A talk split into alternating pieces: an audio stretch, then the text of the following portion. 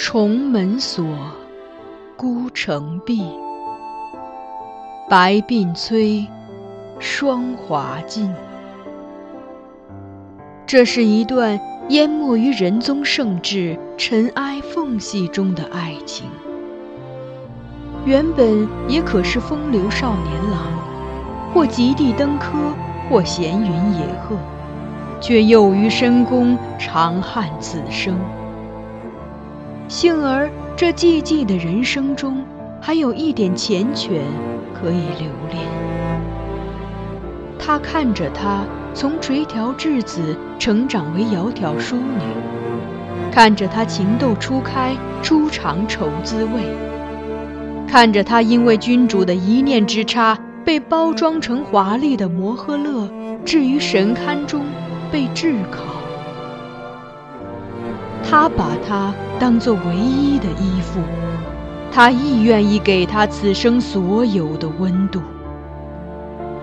于他们，是无关他人的情爱；于天下，却是大逆不道的罪孽。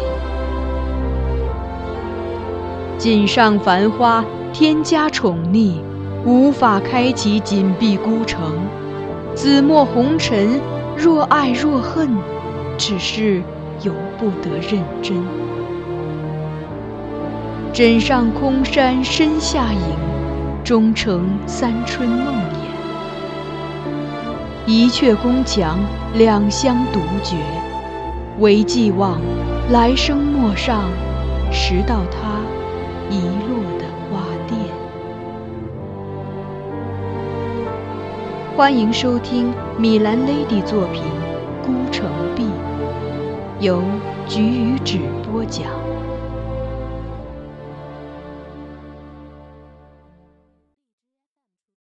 对饮。公主径直走到杨夫人面前，半垂目，冷冷看有保持着坐姿的杨氏。你所在之处是我的公主宅，你指责的人是我的奴仆。你虽是驸马的母亲，却不是我的家姑。对这宅中上上下下的人来说，不过是一过客，却又是借了谁的胆子，敢欺负我的人？杨夫人瞥了瞥他，又蓦然将眼光移开，微微扬手道：“是不是家姑？天下自有公论。我如今不与你计较。现在单说这宅中丑事，寻常人看见案发，还有检举揭发一说呢。”而这事就发生在我眼皮底下，我岂有不管之理？说出来可不是要欺负谁，而是为帮公主端正这宅中风气。否则，若这等事沿袭成风，宅中这些下人，管他男的女的，不男不女的，都往一个屋里钻，传出去，人家恐怕会说公主管教不严，乃至有更难听的说法，也未可知。这时，张成照忽趋近两步，微撑双目做不解状，对杨夫人说：“国舅夫人，你要检举揭发，那去抓那些确实犯了大错的人呀。刚才我不过是在房中偷懒，睡了个午觉，值得你这么兴师动众的让人冲进我的房间把我揪出来吗？”睡午觉，杨夫人吃的笑出声，一指笑靥儿道。你会享艳福，睡个午觉也要拉个如花似玉的小娘子陪你，莫非我反倒说不得了？这是从何说起？张成照连连摇头，又转而对厅中旁观的人说：“本来我一个人在房中睡得好好的，国舅夫人忽然带人闯了进来，再把笑燕儿使劲往房里拖，几个人拼命拉扯她的衣裳，又说要把我们一起锁在房里面。”还咣咣当当的把一堆东西倒在我床上，我被吓得半死，也不知我们怎么得罪了夫人，被夫人这样处置。眼见着门快被锁上了，才回过神来，心想被他如此构陷，我自己倒算不得什么，顶多赔上一条小命。但此事被人借题发挥，影响到公主清誉就不好了。于是我奋起反抗，以一敌十，终于突出重围，冲出了房间。如今随公主来到这里，是想告诉大家真相，也免笑靥儿蒙受不白之冤。说到这里，他又面朝笑燕儿问他：“笑燕儿妹妹，你说是不是这样？”笑燕儿此时大概也明白他的意思了，止住哭泣，忙不迭的点头。杨夫人看他恼怒，啐了笑燕儿一口，斥道：“你这小贱人，装什么无辜？若是没犯事，适才怎么不喊冤？”张成照立即替笑燕儿解释：“当时笑燕儿已经被夫人你打得七荤八素了，我走后，或许你又跟她说了些什么，令她不敢喊冤呢？”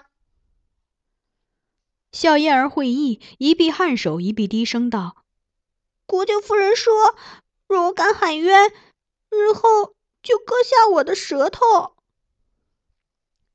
刀的小蹄子，敢在这里随你的野汉子胡乱编排老娘！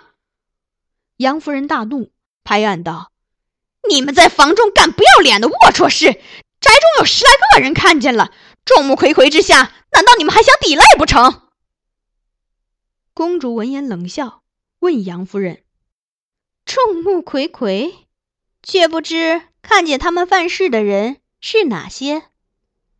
杨夫人挥袖一指她带来的家仆：“就是他们，他们都看见了。”公主也不答话，一步至书架旁，从上面取了个关汝窑天青釉三足玺，猛地置于地上，三足玺应声碎裂。公主指着一地碎片，问张成照：“成照，这三足玺是谁摔碎的呀？”张成照向他躬了躬身，扬声答道：“回公主话，是国舅夫人摔碎的。”公主淡淡一笑，又问。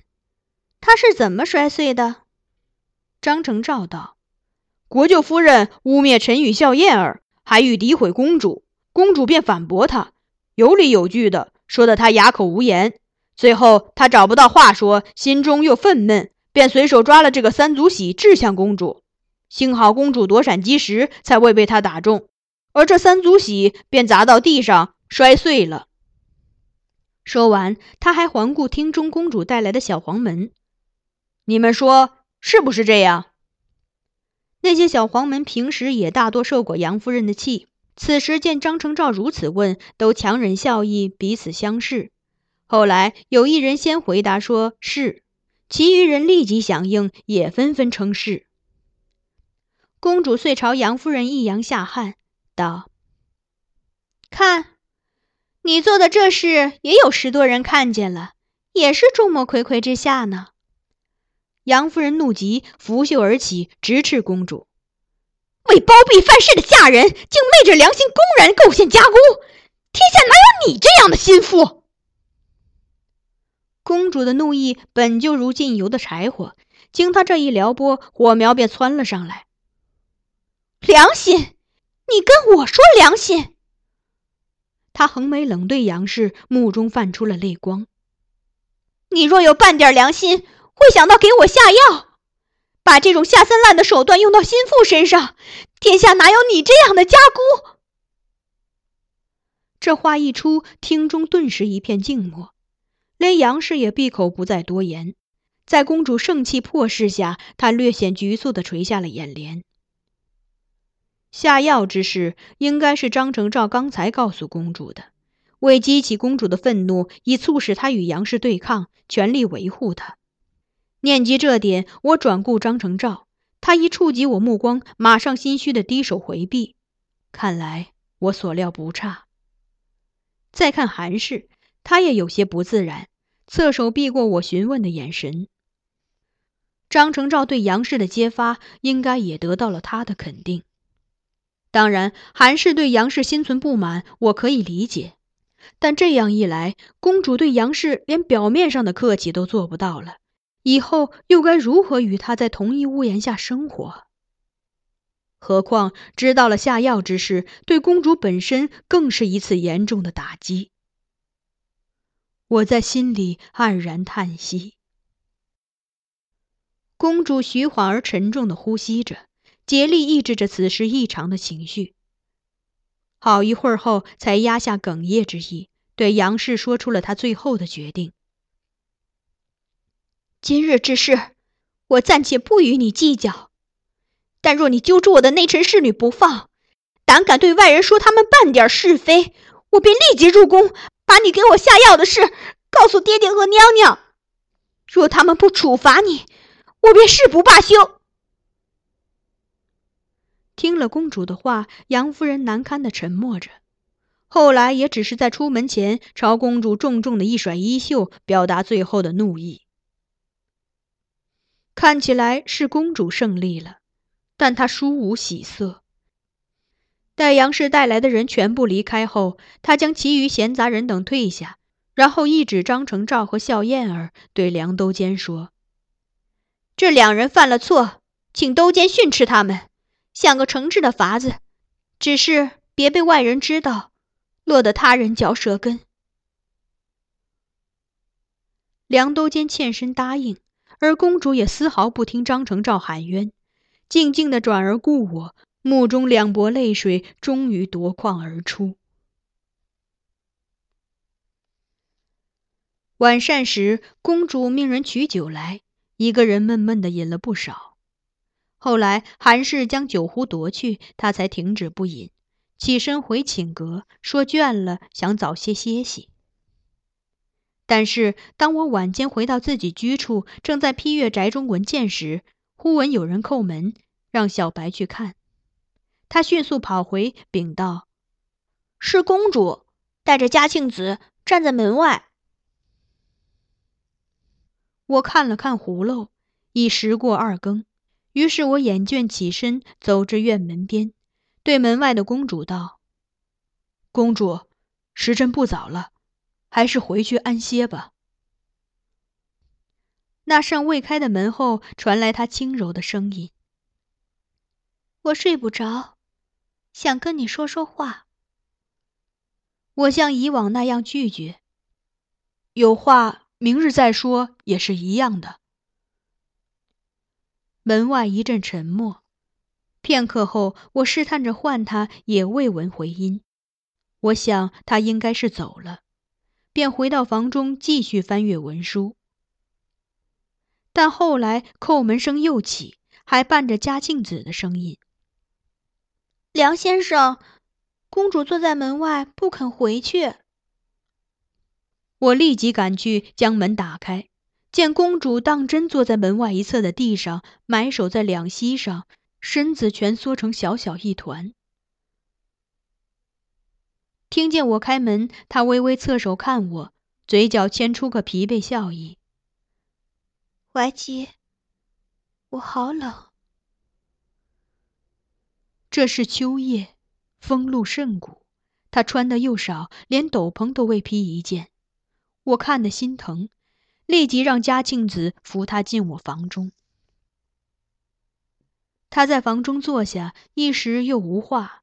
过了半晌，才问我：“你这里有酒吗？”“有，但是我不想给他。”“你今日已经饮许多了。”我和言跟他说。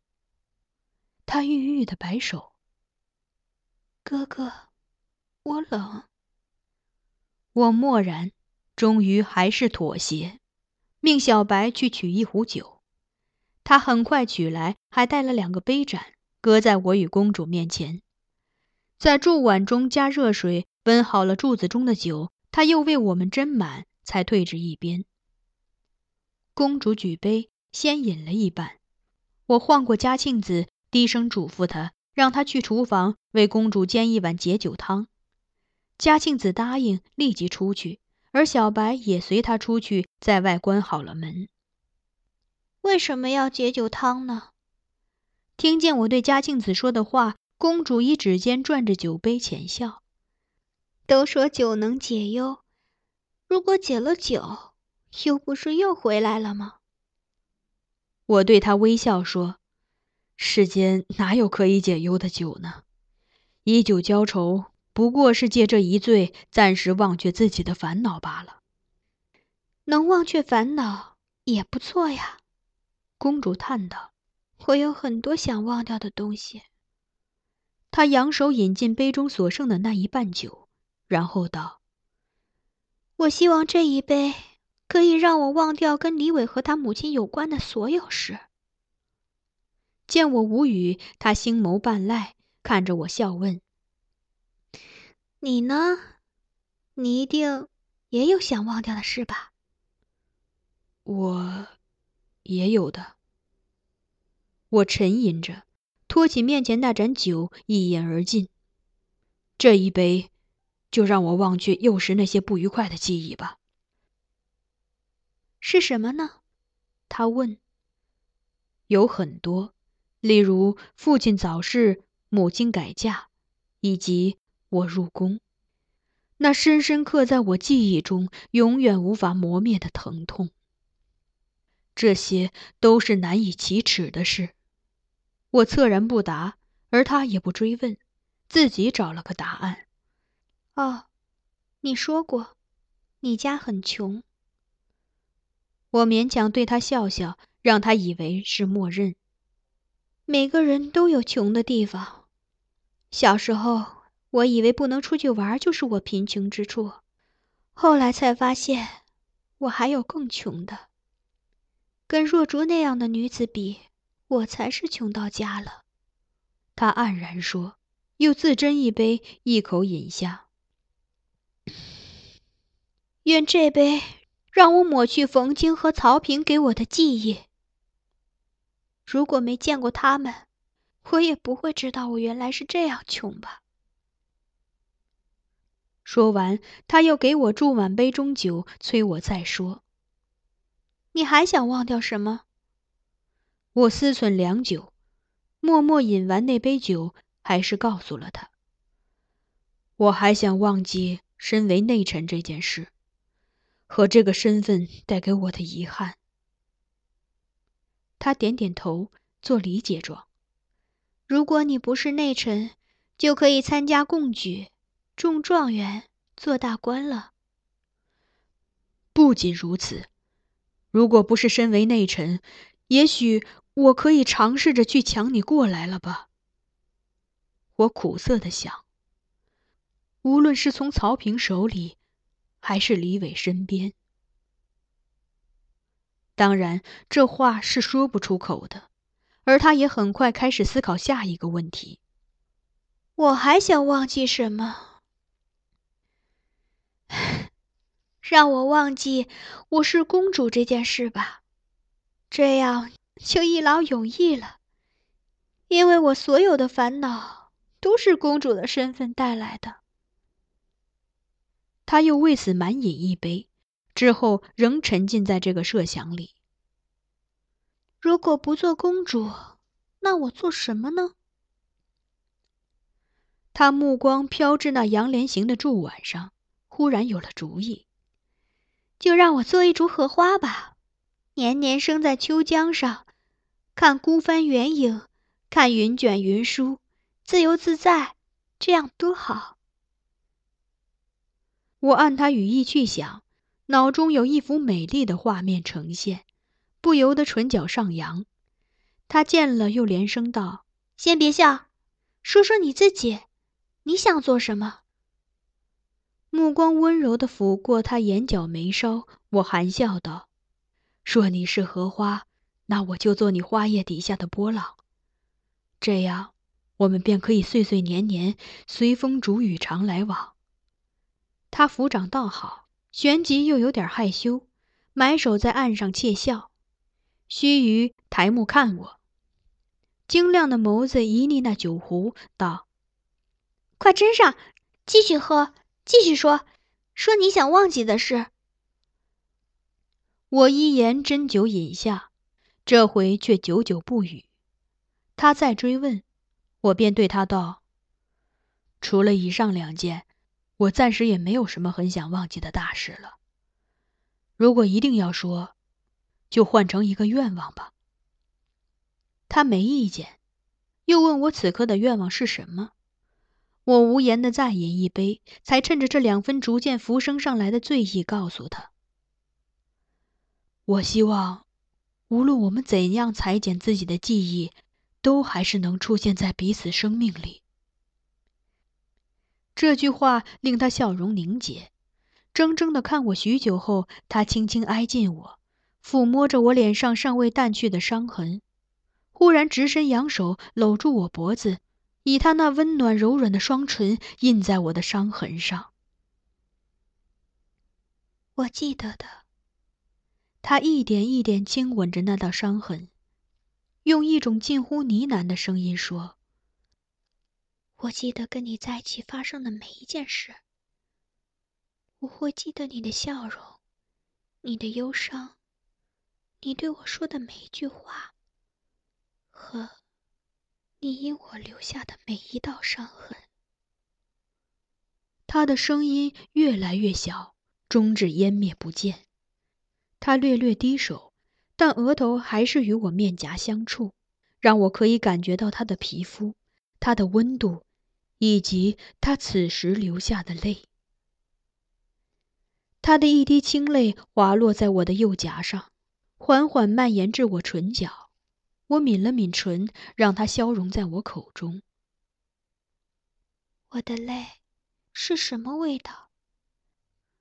他问我，而我为其回答，他已再度拥住了我。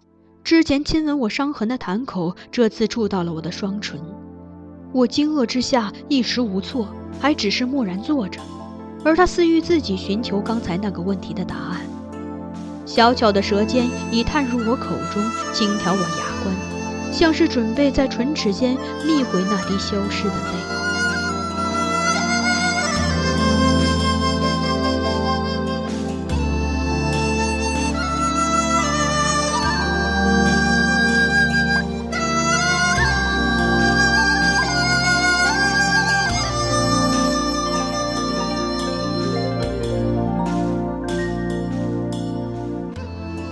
您刚才收听到的是菊与纸播讲的有声小说《孤城闭》，欢迎继续收听。